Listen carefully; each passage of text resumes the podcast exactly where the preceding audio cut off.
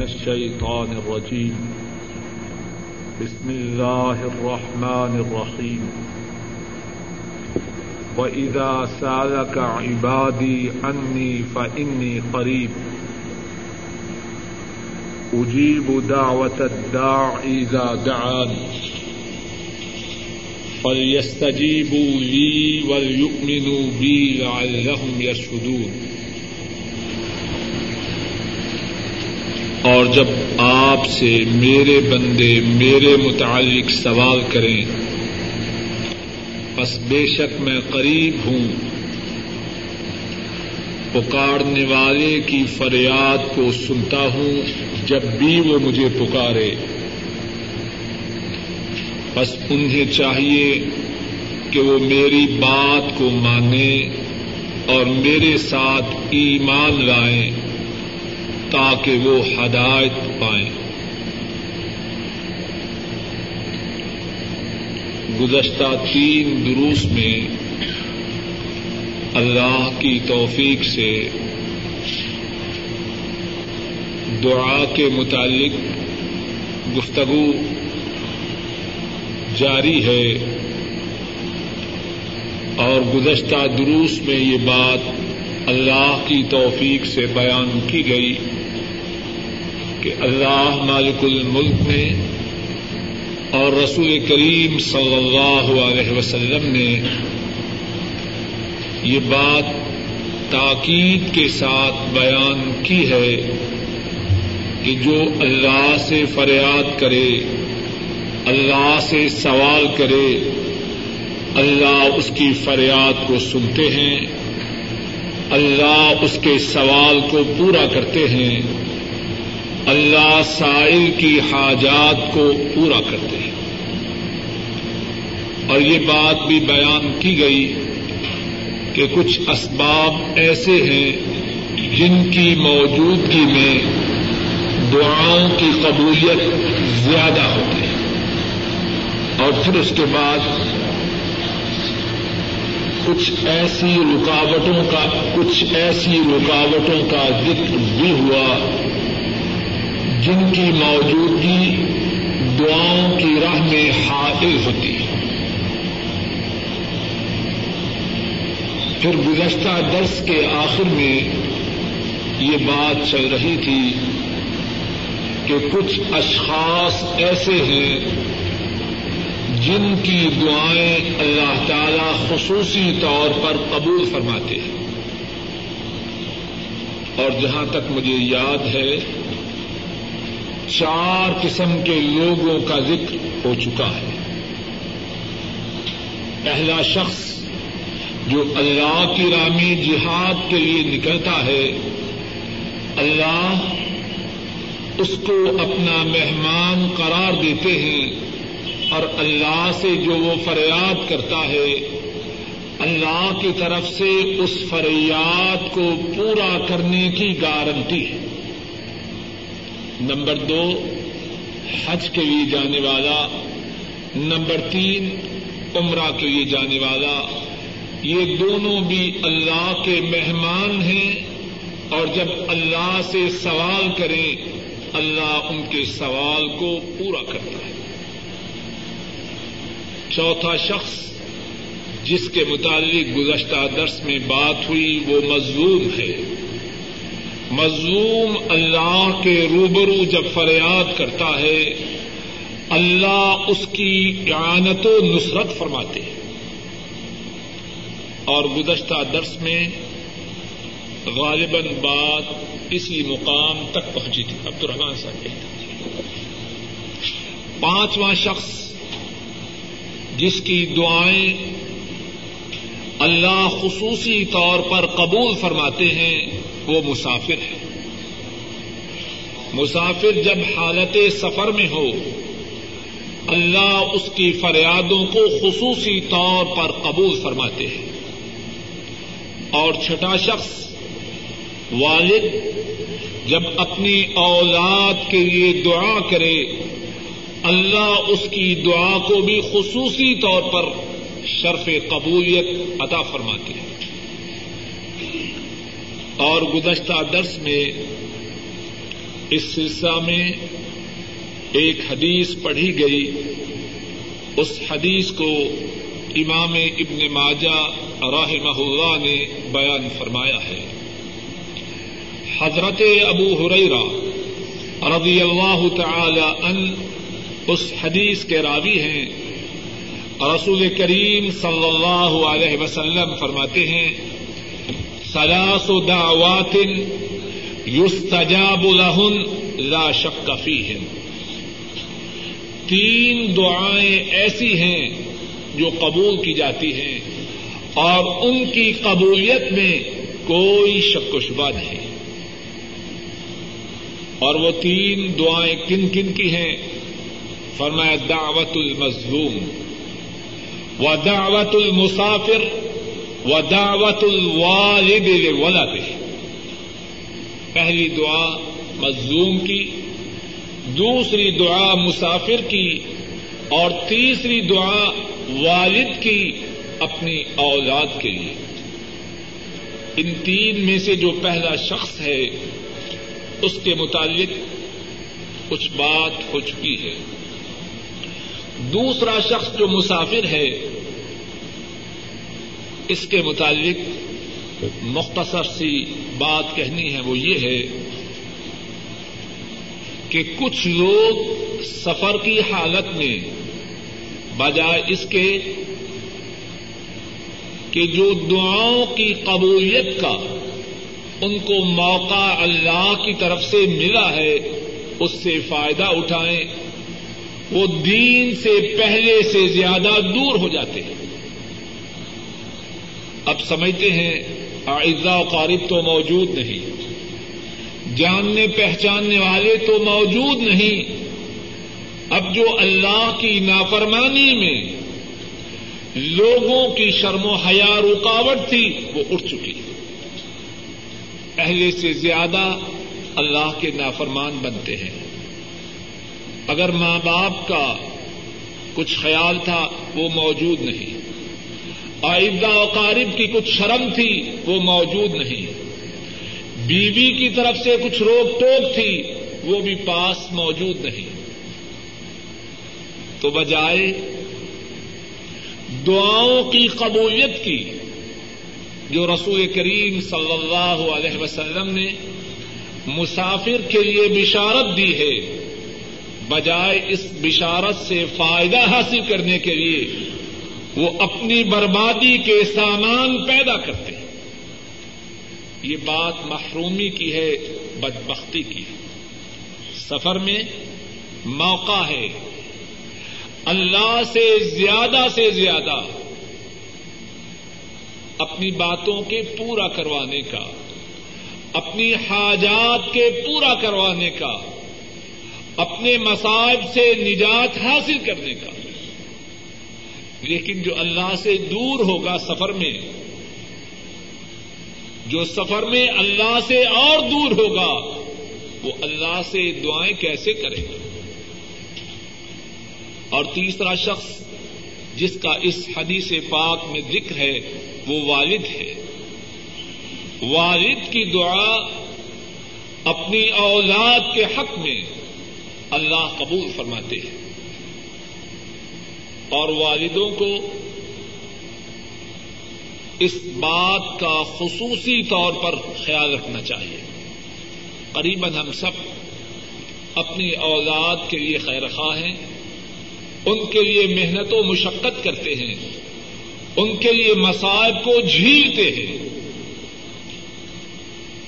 اور جہاں ہم اور بہت کچھ کرتے ہیں، وہاں اپنے اوقات میں اپنی اولاد کے لیے دعا کا وقت خصوصی طور پر رکھے کہ ان کے بارے میں ہماری دعاؤں کی قبولیت کی گارنٹی رسول کریم صلی اللہ علیہ وسلم نے دی ہے۔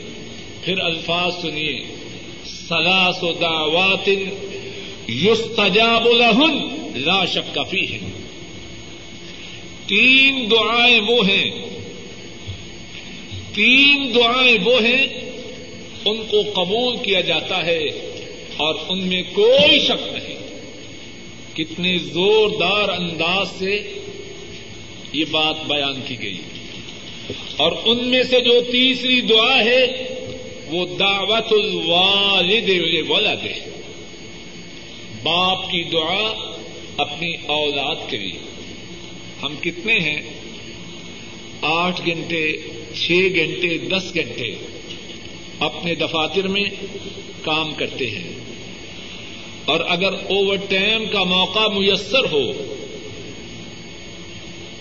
دل نہ بھی مانے، کہتے ہیں ٹھیک ہے، لیکن جی میں اپنی اولاد کے لیے اوور ٹائم پہ بھی جا رہا۔ اور غالباً بات درست ہے۔ آدمی اتنی زیادہ محنت غالباً اپنی اولاد کے لیے کرتا ہے۔ اور اولاد کے لیے دعا کرنے سے ان کو جو فائدہ ہے وہ انشاءاللہ یقینی ہے۔ اولاد کے لیے دعا میں پندرہ بیس منٹ، آدھا گھنٹہ گھنٹہ کیوں صرف نہیں کرتا؟ اگر اولاد کی خیر خواہی مقصود ہے اور صحیح خیر خواہی مقصود ہے، تو ان کے لیے کثرت سے اللہ سے دعائیں کرنی چاہیے۔ اور جب ہم اولاد کے لیے دعا کریں، تو ان کے لیے صرف دنیا ہی کی نعمتیں طلب نہ کریں، دنیا کی نعمتیں بھی طلب کریں، لیکن دنیا ہی کی نعمتیں طلب نہ کریں، ان کی آخرت کی خیر، ان کی آخرت میں کامیابی و کامرانی کے لیے بھی ان کے لیے اللہ سے فریادیں کریں۔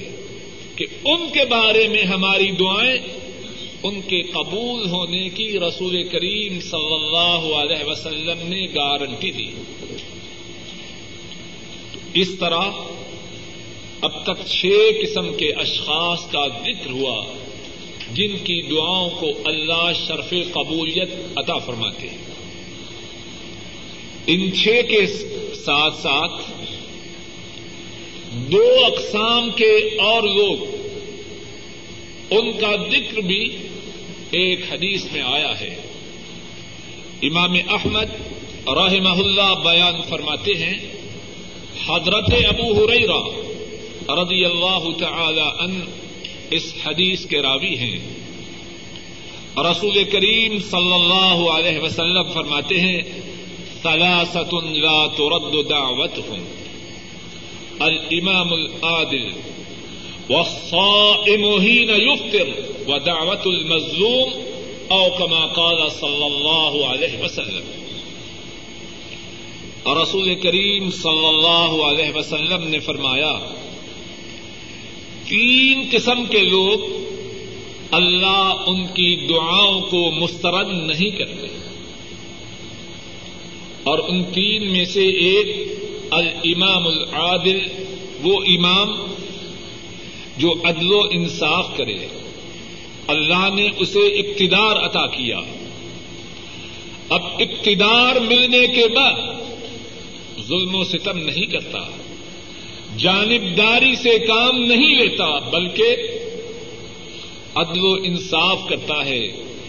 اس کی دعا کے قبول ہونے کی رسول کریم صلی اللہ علیہ وسلم نے گارنٹی دی۔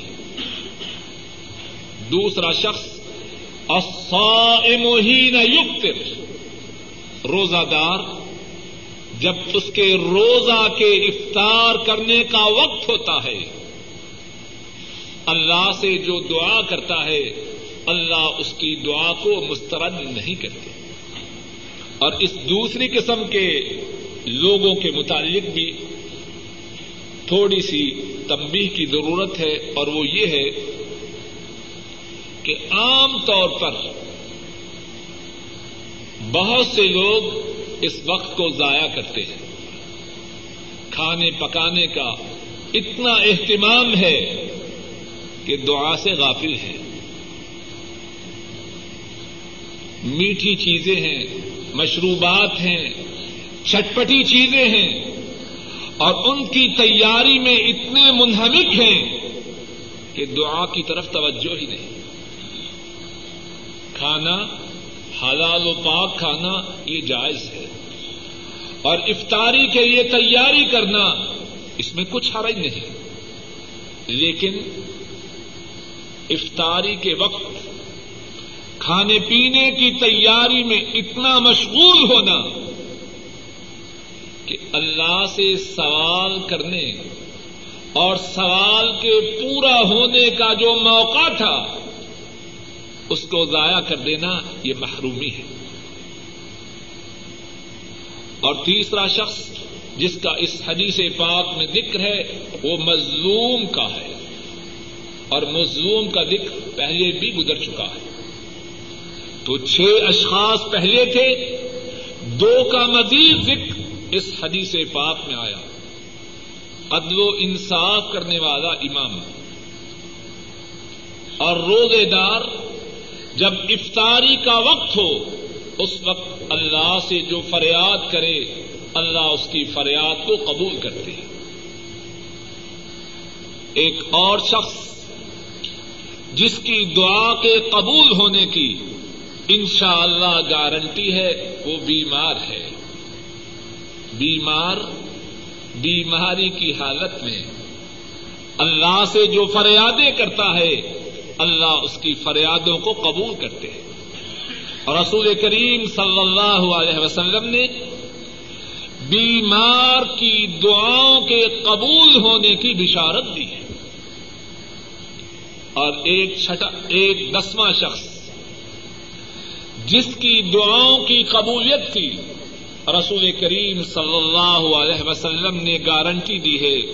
وہ وہ شخص ہے جو اپنے کسی غیر حاضر بھائی کے لیے دعا کرتا ہے۔ جو اپنے کسی غیر حاضر بھائی کے لیے دعا کرتا ہے۔ جس کے متعلق وہ دعا کرتا ہے، اللہ اس کی دعا کو بھی ضرور قبول فرماتے ہیں۔ امام بحقی رحمہ اللہ بیان فرماتے ہیں، حضرت عبد اللہ عباس رضی اللہ تعالی عنہما اس حدیث کے راوی ہیں۔ رسول کریم صلی اللہ علیہ وسلم فرماتے ہیں، خمس و دعوات، خمس و دعوات یستجاب لہن۔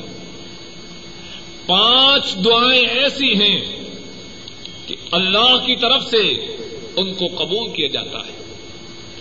ہم سو دعوات یستجاب لہن۔ پانچ دعائیں ایسی ہیں، ان کی قبولیت ہوتی ہے۔ اور وہ پانچ کیا کیا دعائیں ہیں، اپنی انگلی انگلیوں پہ گنتے جائیے۔ دعوت المظلوم حتى ينتصر ودعوت الحاج حتى يستر و دعوت المجاہد حتى يقعد و دعوت المریض حتى يبرى و دعوت الاخ لأخيه بظهر الغيب. ان پانچ دعاؤں میں سے پہلی دعا ہے، پہلی فریاد ہے مظلوم کی۔ جب تک وہ اپنا حق نہ پالے، اس کی فریاد اللہ کے ہاں قبول ہوتی ہے۔ دعوت المظلوم حتى ينتصر مظلوم کی فریاد تب تک ضرور قبول ہوتی رہتی ہے جب تک کہ وہ اپنا حق حاصل نہ کرے۔ اور اس کا پہلے بھی دکھ گزر چکا ہے۔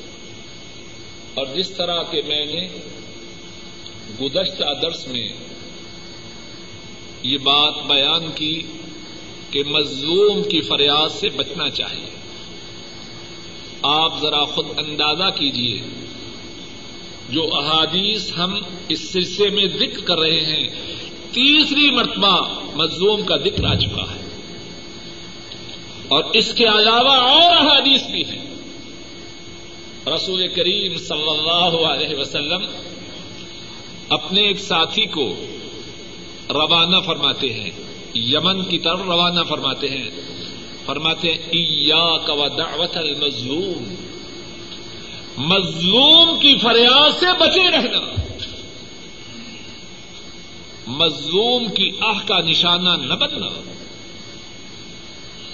دوسرا شخص جس کا اس حدیث میں ذکر ہے، دعوت الحاج حتى یستر حاجی جب تک وہ واپس نہیں آ جاتا، اللہ سے جو دعائیں کرتا رہتا ہے، اللہ اس کی دعاؤں کو قبول کرتے ہیں اور حاجی کا ذکر پہلے گزر چکا ہے۔ وہ دعوت المجاہد یخد اور اللہ کی راہ میں جہاد کرنے والا، جب تک جہاد میں رہتا ہے، جو اللہ سے دعائیں کرتا ہے اس کی دعاؤں کو قبول کیا جاتا ہے اور اس کا ذکر بھی پہلے گزر چکا ہے۔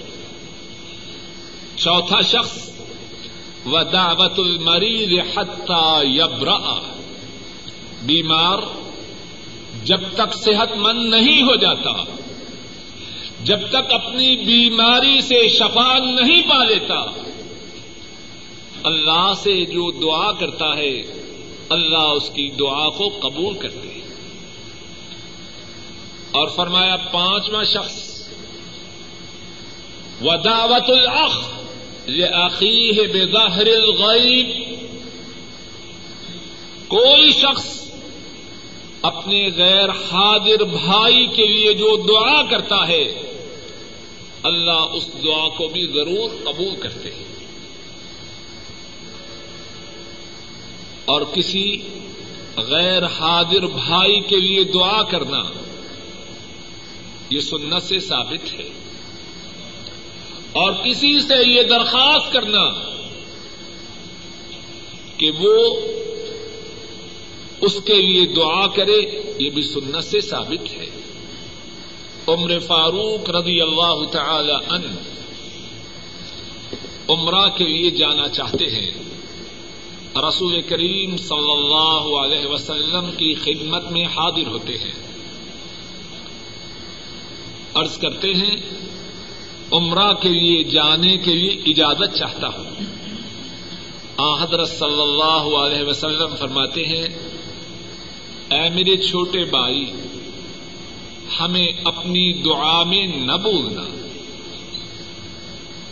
رسول کریم صلی اللہ علیہ وسلم کون ہے ان ایسا اللہ کی ساری مخلوق میں، نہ ان سے پہلے نہ ان کے زمانے میں، نہ قیامت تک کوئی ہوگا۔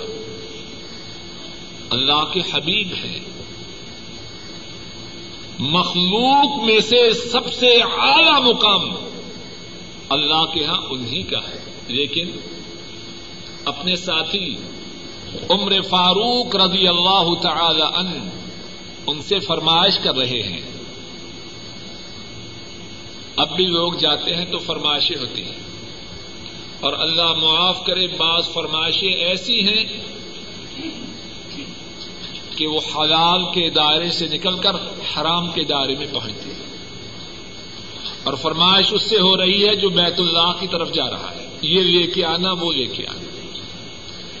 رسول کریم صلی اللہ علیہ وسلم اپنے ساتھی سے کیا فرمائش فرما رہے ہیں؟ عمر، میرے چھوٹے بھائی اپنی دعا میں مجھے نہ بھولنا۔ اس حدیث سے پانچ اشخاص کی دعا کی قبولیت کا علم ہوتا ہے۔ اور پانچ میں سے تین کا ذکر پہلے ہو چکا ہے۔ دو جن کا ذکر پہلی دفعہ ہماری گفتگو میں آیا، ان میں سے پہلا شخص وہ ہے جو بیمار ہو۔ اور دوسرا شخص وہ ہے جس کے لیے اس کا مسلمان بھائی اس کی غیر موجودگی میں، اس کی غیر حاضری میں دعا کرے۔ گیارہواں شخص جس کی دعاؤں کو اللہ قبول کرتے ہیں، وہ وہ ہے جو اپنے غیر حاضر مسلمان کے لیے دعا کرتا ہے۔ ذرا اس بات کو سمجھیے۔ میں مثال کے طور پر اپنے بھائی کے لیے، اپنے مسلمان بھائی کے لیے دعا کر رہا ہوں۔ اے اللہ، فلاں کی نیک حاجات کو پورا کر۔ ایک بات دسواں شخص تو ہم نے یہ ذکر کیا۔ کہ جس کے لیے یہ دعا کی جائے، اس کے بارے میں یہ دعا بہت جلد قبول ہوتی ہے۔ یہ بات تو واضح ہے نا؟ گیارہواں شخص کون ہے؟ میں جو کسی کے لیے دعا کر رہا ہوں۔ میں کہہ رہا ہوں، یا اللہ میرے بھائی پہ رحم کر۔ تو میرے لیے کون دعا کر رہا ہے؟ اللہ کا ایک فرشتہ۔ میرے پاس موجود ہوتا ہے۔ جب میں اپنے مسلمان بھائی کے لیے دعا کرتا ہوں، اے اللہ اس پہ رحم کر۔ فرشتہ کہتا ہے، آمین۔ اے اللہ، اپنے غیر حاضر مسلمان بھائی کے لیے جو دعا یہ کر رہا ہے، اے اللہ اس کی دعا کو قبول کر۔ اور جب فرشتہ آمین کہے، وہ دعا قبول ہوگی کہ نہ ہوگی؟ بولیے، فرشتہ اپنی مرضی سے آمین نہیں کہتا۔ اللہ کے حکم سے اپنی یہ ڈیوٹی ادا کر رہا ہے۔ اور اس کے بعد کیا کہتا ہے؟ والا کا بے مس۔ اے غیر حاضر بھائی کے لیے دعا کرنے والے تو اس کے لیے جس بات کی دعا کر رہا ہے، میں اللہ کا فرشتہ، اللہ سے اسی بات کی تیرے لیے دعا کرتا تو اس کے لیے مانگ، میں تیرے لیے مانگتا اور یہ کوئی کچی بات نہیں صحیح مسلم میں ہے۔ حضرت ابو ہریرا رضی اللہ تعالی عنہ وہ بیان فرماتے ہیں رسول کریم صلی اللہ علیہ وسلم نے فرمایا، دعوت المسلم لأخيه بظهر الغيب مستجابة عند رأسه ملك موكل كلما دعا لأخيه بخير قال الملك الموكل به آمين ولك بمثل۔ رسول کریم صلی اللہ علیہ وسلم فرماتے ہیں، اور جس طرح کے میں نے بیان کیا، یہ حدیث صحیح مسلم میں ہے۔ کہ مسلمان کی دعا اپنے غیر حاضر بھائی کے لیے اللہ قبول فرماتے ہیں۔ اس کے سر کے پاس اللہ کی طرف سے ایک فرشتہ مقرر ہے۔ اور جب بھی ذرا الفاظ توجہ سے سنیں۔ کلم دعا لأخيه بظهر الغيب كلما دعا لأخيه بخير قال الملك المؤكد به۔ آمين جب بھی اپنے بھائی کے لیے دعا کرتا ہے اللہ کی طرف سے اس کے ساتھ جو فرشتہ مقرر کیا گیا ہے، وہ کہتا ہے، آمین۔ اے اللہ، اپنے اس بندے کی، اس کے بھائی کے متعلق، جو اس کے پاس موجود نہیں، اس کے متعلق اس کی جو فریاد ہے، وہ قبول فرما۔ اور پھر پھر کیا کہتا ہے؟ والا کا بے مس اور جس بات کا تو اپنے بھائی کے لیے سوال کر رہا ہے، وہ بات تیرے لیے بھی ہے۔ عجب بات ہے کہ ہم اس نسخہ سے کتنے غافل ہیں۔ ہم میں سے کچھ ساتھی ایسے ہیں، کسی کے لیے دعا کرنا ان کی طبیعت پہ بہت گراں ہے۔ اور کتنے کہہ بھی دیتے ہیں، میں اپنے لیے دعا کروں، تیرے لیے کروں۔ کبھی سنا آپ نے یہ لفظ کے نہیں اور شاید ہم میں سے بھی کچھ کہنے والے ہاں یہ بات جہالت کی ہے۔ جب میں کسی کے لیے دعا کرتا ہوں، کاروباری انداز ہے۔ کاروباری سچا انداز ہے۔ جب ہم دعا کرتے ہیں، اے اللہ کشمیر کے مظلوم مسلمانوں کی مدد کر۔ فرشتہ جو ہمارے ساتھ ہے، وہ کہتا آمین۔ اے اللہ، ان کی دعا کو قبول کر۔ اور ان کی بھی مدد کر۔ جس طرح اپنے بھائیوں کی مدد کے لیے یہ دعا کر رہے ہیں، اے اللہ، آپ ان کی بھی مدد کیجیے۔ کتنے فائدے کی بات ہے۔ جس شخص کی دعاؤں کی قبولیت میں دیر ہو رہی ہو، وہ اس نسخہ کو آزمائے۔ اس نسخہ پر عمل کرے۔ اور نسخہ بتلانے والے سچے ہیں۔ اللہ کے حبیب حضرت محمد مصطفیٰ صلی اللہ علیہ وسلم نے یہ نسخہ بتلایا۔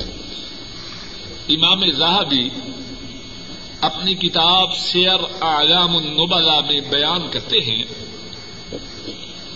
حضرت ام الدردا رضی اللہ تعالی عنہا۔ پیارے لوگ ہیں اور پیاری پیاری ان کی باتیں ہیں۔ حضرت اور پیاری پیاری ان کی باتیں ہیں۔ حضرت ام الدردا وہ بیان کرتی ہیں کہ میرے شوہر حضرت ابو الدردا رضی اللہ تعالی ان ان کے تین سو ساٹھ دوست تھے۔ حضرت ابو الدردا رضی اللہ تعالی عنہ ان کے تین سو ساٹھ تھری ہنڈریڈ سکسٹی۔ تین سو ساٹھ دوست تھے۔ اور ان سے ان کی دوستی اللہ کی خاطر تھی۔ دنیاوی مقصد نہ تھا۔ اور حضرت ابو دردا رضی اللہ تعالی ان ان سب کے لیے دعا کرتے۔ اب ان کی بیگم حضرت ام دردا وہ دیکھ کے تعجب کرتی ہے۔ ایک دن بے بس ہو کے اپنے شوہر سے کہتی ہے، کیا ہے آپ نے اتنے زیادہ لوگوں کے لیے آپ دعائیں کرتے ہیں۔ حضرت ابو الدردا رضی اللہ تعالی ان بیان فرماتے ہیں، رسول کریم صلی اللہ علیہ وسلم نے بشارت دی ہے، جو اپنے غیر حاضر مسلمان بھائیوں کے لیے دعا کریں، اللہ کے فرشتے اس کے لیے دعا کرتے ہیں۔ اور پھر فرماتے ہیں افلا ارغب فی دعاء الملائکہ؟ کیا میں فرشتوں کی دعا کے حاصل کرنے کی رغبت نہ رکھوں؟ میں ان کے لیے دعا کروں، اللہ کے فرشتے میرے لیے دعا کریں۔ تو میں اس سودا میں رغبت کیوں نہ رکھوں؟ تو بات کا خلاصہ یہ ہے گیارہ اقسام کے لوگ ان کا ذکر ہوا، جن کی دعائیں اللہ تعالی خاص طور پر قبول فرماتے ہیں۔ اور رسول کریم صلی اللہ علیہ وسلم نے ان کی دعاؤں کی قبولیت کی بشارت دی۔ ہے ایک دفعہ پھر سن لیجیے اور جو لکھنا چاہیں وہ لکھ لیں۔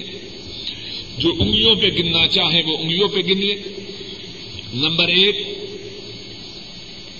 جہاد کے لیے نکلنے والا غازی، نمبر دو، حج کے لیے جانے والا، نمبر تین، عمرہ کے لیے جانے والا، نمبر چار، مظلوم، نمبر پانچ، مسافر، نمبر چھ، والد والد کی وہ دعا جو اپنی اولاد کے لیے کرے۔ اور یہاں چھوٹی سی بات سنیجیے جب والد کے متعلق یہ کیفیت ہے، تو والدہ کی دعا تو بہت زیادہ قبول ہوتی ہے۔ اور یہاں چھوٹی سی اور بات بھی سن لیجیے جب دعا بہت زیادہ قبول ہوتی ہے، تو بد دعا بھی بہت جلدی قبول ہوتی ہے۔ بڑی خطرناک بات ہے۔ اس میں انتہائی احتیاط کی ضرورت ہے۔ بحثیت والد کے اور بحثیت ماں کے احتیاط اس میں ہے کہ اپنی اولاد کو بدعا دیتے وقت یہ سوچ لیں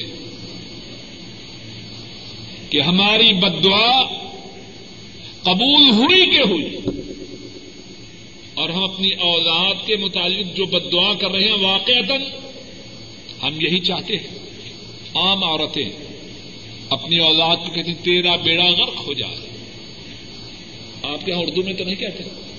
کہتے ہیں، ایک ہی سارا نظام ہے۔ اب کہنے کو آسان ہے، تو مر جائے، تجھے یہ ہو جائے، وہ ہو جائے۔ اور اللہ نے چاہا تو کسی وقت اس موضوع پر تفصیل سے گفتگو ہوگی۔ احادیث میں والدین کی اور خصوصاً والدہ کی دعا کی قبولیت کا خصوصیت سے ذکر ہے اور بد دعا کا۔ تو بحثیت والدین کے۔ ہم اس بات کی طرف توجہ دیں کہ اپنی اولاد کو بد دعا دینے سے پہلے اچھی طرح سوچ لیں کہ ان کے لیے جو بد دعا کر رہے ہیں، جب وہ پوری ہوگی، تو کیا ہم اس کو برداشت کرنے کے متحمل ہیں؟ یہ بات سوچنے کی ہے بحثیت والدین۔ اور اسی بات کا جو دوسرا پہلو ہے کہ بحثیت اولاد ہمارے بھی ماں باپ ہیں اور خصوصاً جن کے ماں باپ اللہ کے فضل و کرم سے زندہ ہیں، وہ اس بات کو پیش نظر رکھیں، کوئی ایسی حرکت نہ کر گزرے کہ ماں باپ کی بد دعا ہمارے نصیب میں آ جائے۔ اگر ہماری دعا ہماری اولاد کے حق میں اور ہماری بد دعا ہماری اولاد کے حق میں قبول ہونے کی گارنٹی ہے، تو یہی بات ہمارے والدین کی، ہمارے بارے میں۔ تو چھٹا شخص، والد، اس کی جو دعا ہے، اپنی اولاد کے مطابق ساتواں شخص، امام عادل، عدل و انصاف کرنے والا امام۔ آٹھواں شخص روزہ دار جب اس کے روزہ کو افطار کرنے کا وقت ہو۔ نواں شخص بیمار، بیماری کی حالت میں اللہ سے جو فریاد کرے۔ اور دسواں شخص وہ مسلمان جو اپنے غیر حاضر بھائی کے لیے دعا کرے، تو اس کی دعا قبول ہوتی ہے۔ اور گیارہواں شخص یہی اپنے غیر حاضر مسلمان بھائی کے لیے دعا کرنے والا، اس کے لیے اللہ کا فرشتہ دعا کرتا ہے۔ اور کچھ اور اشخاص بھی ان کا ذکر احادیث کی کتابوں میں ملتا ہے، لیکن انہی گیارہ اقسام پر اکتفا کرتے ہوئے بات کا ایک اور حصہ ذکر کرتا ہے جس طرح کچھ اشخاص کی دعاؤں کی قبولیت کی، خصوصی طور پر گارنٹی ہے، اسی طرح کچھ اوقات ایسے ہیں جن میں دعا بہت زیادہ قبول ہوتی ہے۔ عام بات تو یہ ہے، اللہ ہمیشہ سنتے ہیں۔ اور قرآن کریم کی آیت کریمہ جو ہمارا سبق ہے اجیب دعوت الداعی دعان. دعا کرنے والا جب بھی دعا کرے، میں اس کی دعا کو سنتا ہوں۔ لیکن کچھ اوقات ایسے ہیں کہ ان اوقات میں خصوصی طور پر دعا قبول ہوتی ہے۔ انہی اوقات میں سے چند ایک اوقات کا ذکر۔ کرتا ہوں ان شاء اللہ پہلا وقت۔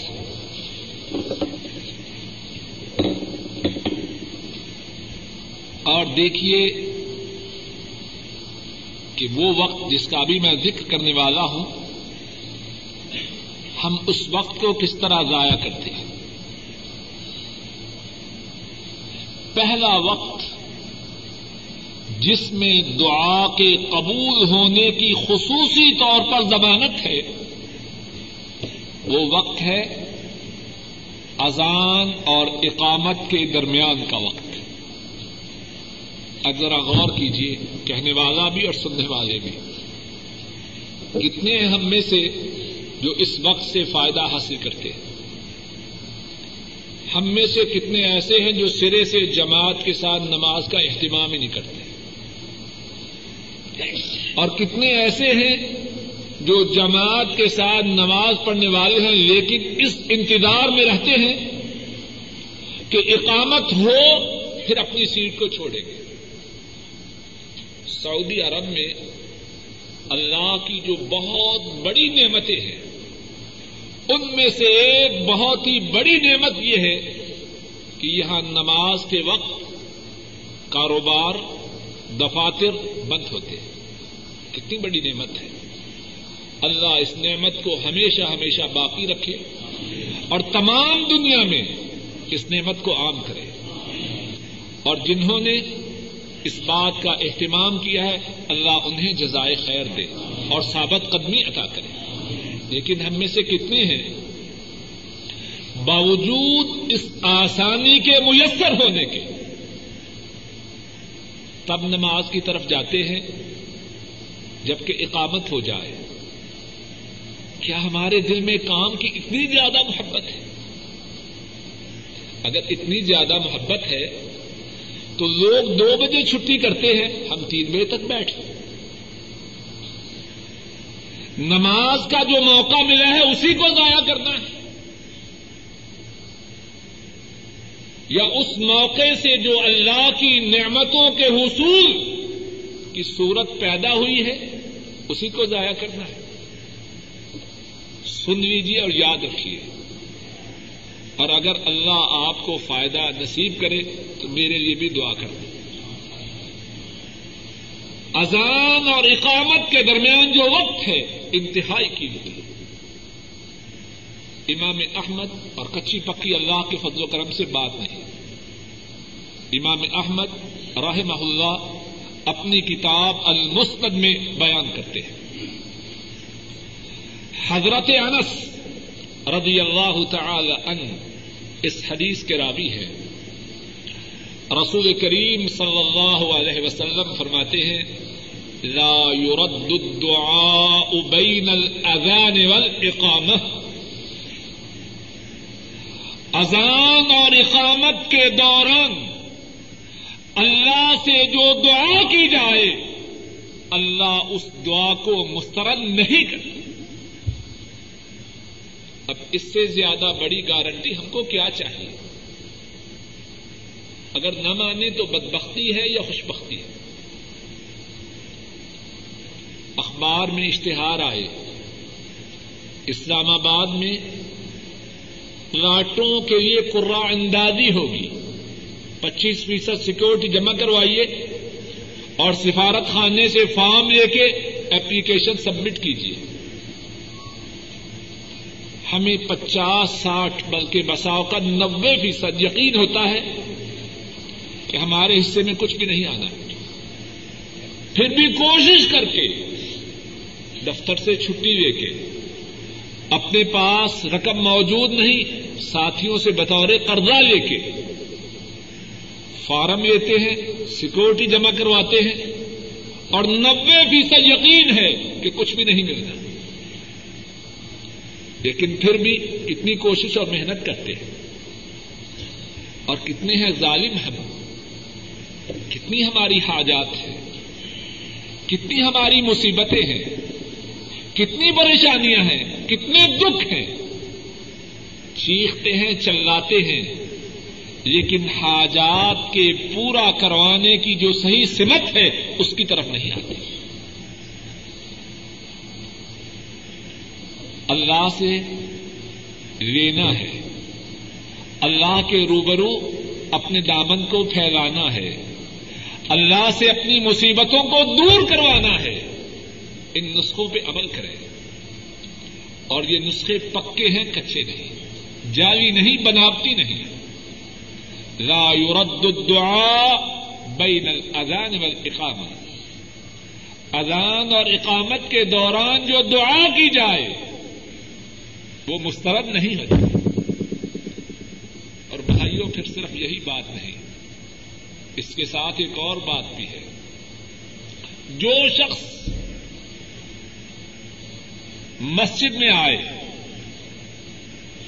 دو رکعت نفل یا سنت ادا کرے اور مسجد میں اسی جگہ بیٹھ جائے نماز کی انتظار میں۔ اللہ اکبر۔ کتنی شان ہے اس کی۔ اللہ کے فرشتے اس کے لیے دعائیں کرتے ہیں۔ اور کیا کہتے ہیں؟ اللہ مغفر لہو اللہ مرحم۔ اے اللہ تیرا یہ بندہ تیرے لیے، تیری مسجد میں، تیرے گھر میں نماز کی انتظار میں بیٹھا ہے۔ اے اللہ، اس کے گناہوں کو معاف فرما دے۔ اے اللہ، اس پر اپنی رحمتوں کو نازل فرما۔ ذرا غور تو کیجیے کتنے ظالم ہیں۔ اور اگر اجازت دیجیے تو کہو کتنے بے وقوف ہیں ہم۔ اتنا اعلی موقع جو زمین سے فریاد اس کی طرف جائے گی، اس کی قبولیت کی گارنٹی ہے۔ اور صرف زمین ہی سے فریاد نہیں جا رہی، آسمانوں کے فرشتے اللہ کے حکم سے اس کے لیے اللہ سے دعائیں کر رہے ہیں۔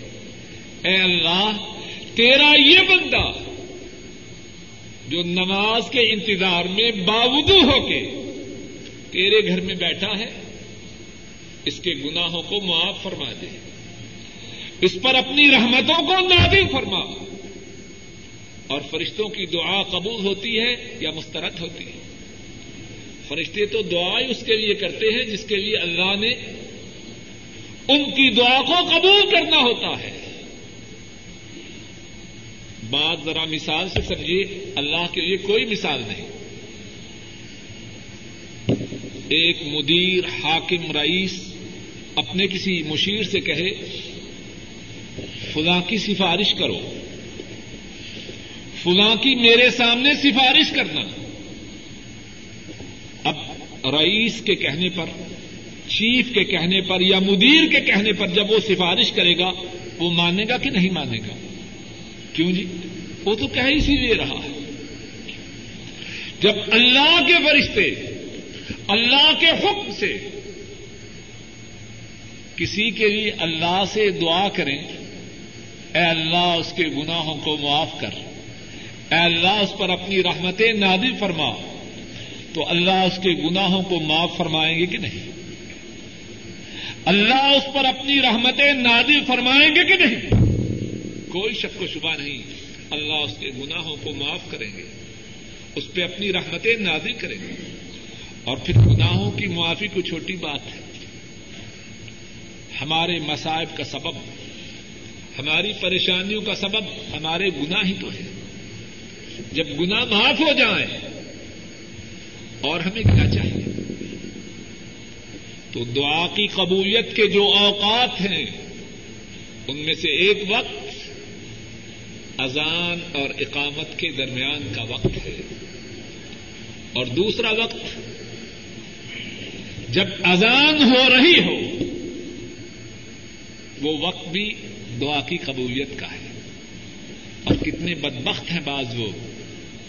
اذان ہو رہی ہے اور ان کے گھر میں اللہ کی طرف سے جو ان کی اللہ کی طرف سے انہیں جو مال و دولت ملا ہے،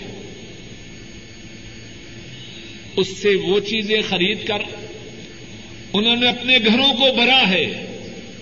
ادان ہو رہی ہے اور اللہ کی نافرمانی کی آوازیں آ رہی ہیں۔ اے ظالم انسان، یہ جو ندا آ رہی ہے، اس میں بڑی باتیں ہیں۔ اور ایک بات فوری نفع کی، فوری فائدہ کی یہ ہے، یہ وقت ہے دعا کی قبولیت کا۔ اس بکواس کو بند کر۔ اذان کو سن اور اللہ کے روبرو اپنی مشاکل کو پیش کر۔ اپنی حاجات کو پیش کر۔ اللہ کی طرف سے منادی کرنے والا جب ندا کر رہا ہو، اس وقت اللہ کی رحمتوں کے دروازے کھلے ہیں۔ اور اس وقت اللہ سے جو دعا کی جائے، وہ اللہ کی طرف سے دعا کے خصوصی قبولیت کے اوقات میں سے ایک وقت ہے۔ اور تیسرا وقت، جس وقت میں دعائیں خصوصی طور پر قبول ہوتی ہیں، وہ وہ وقت ہے جب اللہ کے لیے جہاد ہو رہا جب مسلمان اسلام کی سربلندی کے لیے اللہ اور اللہ کے رسول صلی اللہ علیہ وسلم کے ارشادات کے نفاذ کے لیے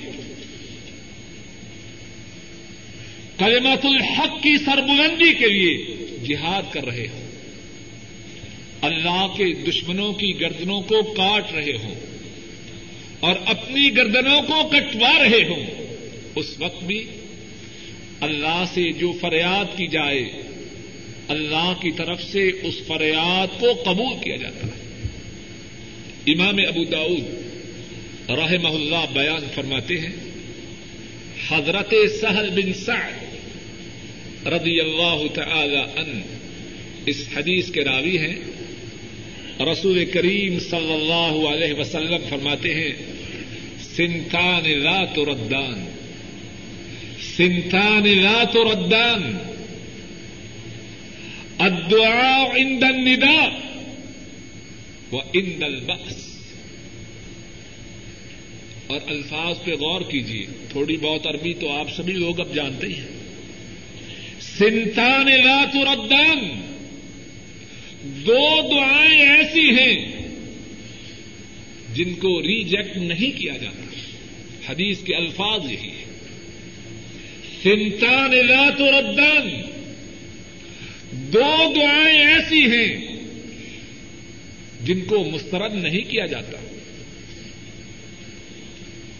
اور ان دو میں سے پہلی دعا کون سی ہے؟ ادعا ایندن ندا جب اذان ہو، اس وقت اللہ سے جو دعا کی جائے وہ مسترد نہیں ہوتی۔ وہ ان اور وہ دعا جب مارکا کارزار گرم ہو، اس وقت اللہ سے جو دعا کی جائے، وہ دعا مسترد نہیں ہوتی۔ ایک تیسرا وقت، جو دعاؤں کی قبولیت کا خصوصی وقت ہے، وہ وقت وہ ہے جب رات کا آخری تہائی حصہ باقی رہ جائے۔ رات کے دو حصے گزر جائیں اور ایک حصہ باقی رہ جائے۔ اس وقت اللہ سے جو فریاد کی جائے، اس فریاد کے قبول ہونے کی خصوصی گارنٹی ہے۔ اور کیا بات کی جائے؟ ہم تو عموماً رات کے آخری تہائی حصے کو فریاد کرنا تو دور کی بات ہم میں سے کتنے ہیں جو فجر کی نماز کے وقت بھی نہیں اٹھتے؟ اور کیسے اٹھے؟ ہم میں سے کتنے ہیں جو رات کا پہلا تہائی یا اس سے بھی زیادہ اللہ کی نافرمانی کے پروگراموں کو دیکھنے اور سننے میں بسر کرتے ہیں۔ وہ کیسے اس موقع کو حاصل کریں گے؟ اور پھر کہتے ہیں جی کیا کریں؟ نیند کا غلبہ رہا۔ اور ساتھ یہ مسئلہ بھی سناتے ہیں کہ نیند میں سب کچھ معاف ہے جی۔ آپ کیسی بات کرتے ہیں؟ سختی کی بات کرتے ہیں۔ نیند میں تو سب کچھ معاف ہے۔ بھائی، اس کے لیے معاف ہے۔ جو مجبوری کی وجہ سے نیند کے غلبے میں رہا۔ اب ایک شخص رات کو ایک بجے سوتا ہے۔ اللہ کی نافرمانی کے پروگراموں کو دیکھتے اور سنتے ہوئے اب اگر وہ فجر کی نماز کو ضائع کر دے اور پھر کہے کہ جی نیند میں معافی ہے، تو یہ اللہ کو دھوکہ دینے والا ہے۔ ایسی نیند میں معافی نہیں ہاں گھر میں بچہ بیمار ہے، بیوی بیمار ہے، بھائی بیمار ہے، اس کی تیمارداری میں مشغول ہے۔ اب نہیں اٹھ سکا۔ انشاءاللہ اللہ اللہ سے امید ہے کہ اگر نماز رہ بھی جائے، جماعت کے بعد بھی پڑے گا، تو اللہ سے امید ہے کہ اللہ معاف کرنے والے ہیں۔ کہیں سفر سے آیا، کسی مشکل میں پھنسا یہ تو بات ہوئی۔ ایک آدمی اپنا پروگرام ہی نافرمانی کا بنائے اور پھر کہے کہ نیند میں معافی ہے، یہ دھوکے باز ہے۔ دعا کی قبولیت کا چوتھا وقت وہ رات کا آخری تہائی حصہ ہے۔ اور اس سلسلہ میں جو حدیث پاک ہے، اسی حدیث پاک کے پڑھنے سے انشاءاللہ اللہ آئندہ درس کی ابتدا کریں گے اور ان چار اوقات کے علاوہ اور جو اوقات ہیں جن میں دعا خصوصی طور پر اللہ کے فضل و کرم سے قبول ہوتی ہے، ان کے بیان کرنے کی بھی انشاءاللہ اللہ کوشش کی جائے گی۔ اللہ مالک الملک اپنے فضل و کرم سے ہمارے تمام گناہوں کو معاف فرمائے، ہمیں نیکیاں کرنے کی توفیق عطا فرمائے۔ اور رسول کریم صلی اللہ علیہ وسلم نے جن اشخاص کی دعاؤں کی قبولیت کی بشارت دی ہے، اللہ مالک الملک اپنے فضل و کرم میں سے ہمیں بھی انہیں اشخاص میں داخل فرمائیں اور دعا کی قبولیت کے جو اسباب قرآن کریم میں اور احادیث پاک میں بیان کیے گئے ہیں، اللہ مالک الملک اپنے فضل و کرم سے ہم میں بھی وہی اسباب پیدا فرما دے۔ اور دعاؤں کی قبولیت کی راہ میں جن رکاوٹوں کا قرآن و سنت میں ذکر ہے، اللہ مالک الملک اپنے فضل و کرم سے ان رکاوٹوں کو ہم سے دور فرما دے۔ اور دعا کی قبولیت کے جو خصوصی اوقات ہیں، اللہ مالک الملک اپنے فضل و کرم سے ہمیں ان اوقات میں اپنے سے زیادہ سے زیادہ دعائیں کرنے کی توفیق عطا فرمائے۔ اے اللہ، اپنے خصوصی فضل و کرم سے ہمارے بوڑھے ماں باپ پہ رحم فرما۔ اے اللہ، ہمارے بوڑھے ماں باپ پہ رحم فرما۔ اے اللہ، ہمارے بوڑھے ماں باپ پہ رحم فرما۔ اے اللہ، ان کی بیماریوں کو دور فرما۔ اے اللہ، ان کی بیماری کو دور فرما۔ اے اللہ، ان کی پریشانیوں کو دور فرما۔ اے اللہ، انہیں اطمینان و سکون والی زندگی نصیب فرما۔ اے اللہ، انہیں سکھ و چین والی زندگی نصیب فرما۔ اے اللہ، اپنے فضل و کرم سے ہمارے بوڑھے ماں باپ پہ رحم فرما۔ اے اللہ، ان کی نیک حاجات کو پورا فرما۔ اے اللہ، جن کے ماں باپ فوت ہو چکے ہیں، ان کے گناہوں کو معاف فرما۔ ان کے دراجات کو بلند فرما۔ ان کی قبروں کو جنت کی باغیچیاں بنا۔ اے اللہ، ہمارے جو بہن بھائی فوت ہو چکے ہیں، ان کے گناہوں کو معاف فرما، ان کے دراجات کو بلند فرما، ان کی قبروں کو جنت کی باغیچیاں بنا۔ اے اللہ، ہمارے جو بہن بھائی زندہ ہیں، ان پہ رحم فرما، ان کی نیک حاجات کو پورا فرما، ان کی پریشانیوں کو دور فرما، ان کے کاروبار میں برکت عطا فرما۔ اے اللہ، ہمارے بیوی بچوں پہ رحم فرما۔ اے اللہ ہمارے بیوی بچوں پہ رحم فرما۔ اے اللہ ہمارے بیوی بچوں کو ہماری آنکھوں کی ٹھنڈک بنا۔ اے اللہ ان کی بیماریوں کو دور فرما۔ اے اللہ ان کی پریشانیوں کو دور فرما۔ اے اللہ ان کی نیک حاجات کو پورا فرما۔ اے اللہ ہم نے ابھی سنا اور پڑھا کہ والدین کی والد کی دعا اپنی اولاد کے متعلق آپ قبول فرماتے ہیں۔ اے اللہ ہم اپنی اولاد کے متعلق آپ سے دعا کرتے ہیں کہ ہماری اولادوں کو ہماری آنکھوں کی ٹھنڈک بنا۔ انہیں دین و آخرت، دین و دنیا کی بدائیاں عطا فرما۔ ان کو کتاب و سنت کا پابند بنا۔ ان کو اپنا اپنے حضور کریم صلی اللہ علیہ وسلم کا تابے دار بنا۔ اے اللہ، اپنے فضل و کرم سے ہماری اولادوں کو شیطان کے شرور و فتن سے محفوظ رکھ۔ اور اے اللہ، اپنی حفاظت میں رکھنا۔ اے اللہ ان کی دنیا کو بھی سدھار دے اور اے اللہ ان کی آخرت کو بھی سدھار دے۔ اے اللہ ہماری نیک حاجات کو پورا فرما۔ اے اللہ حاضرین مجلس کی تمام نیک حاجات کو پورا فرما۔ تمام پریشانیوں کو دور فرما۔ اے اللہ جو بے روزگار ہیں، انہیں رزق حلال عطا فرما۔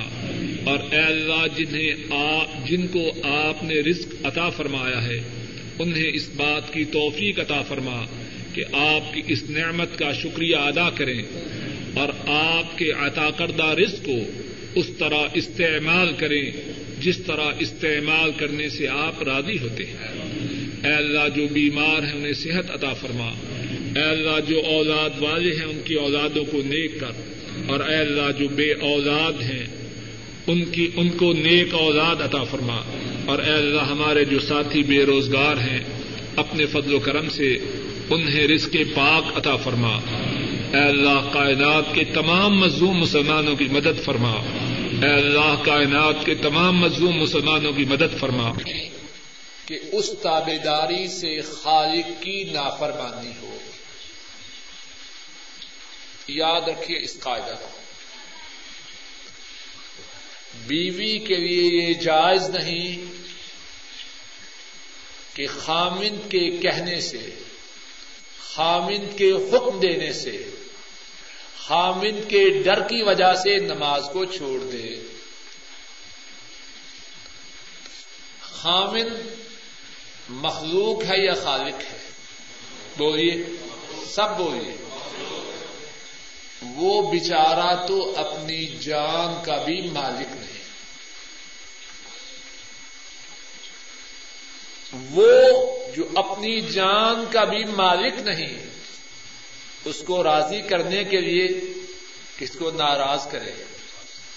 جو اس کا بھی مالک ہے، عورت کا، اور خامد کا بھی مالک ہے، اور ساری کائنات کا مالک ہے۔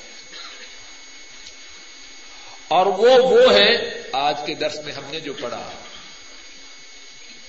آنکھیں جو کہنے کو ہماری ہیں وہ بھی اس بات پہ قادر نہیں کہ وہ دیکھیں جو ہم چاہیں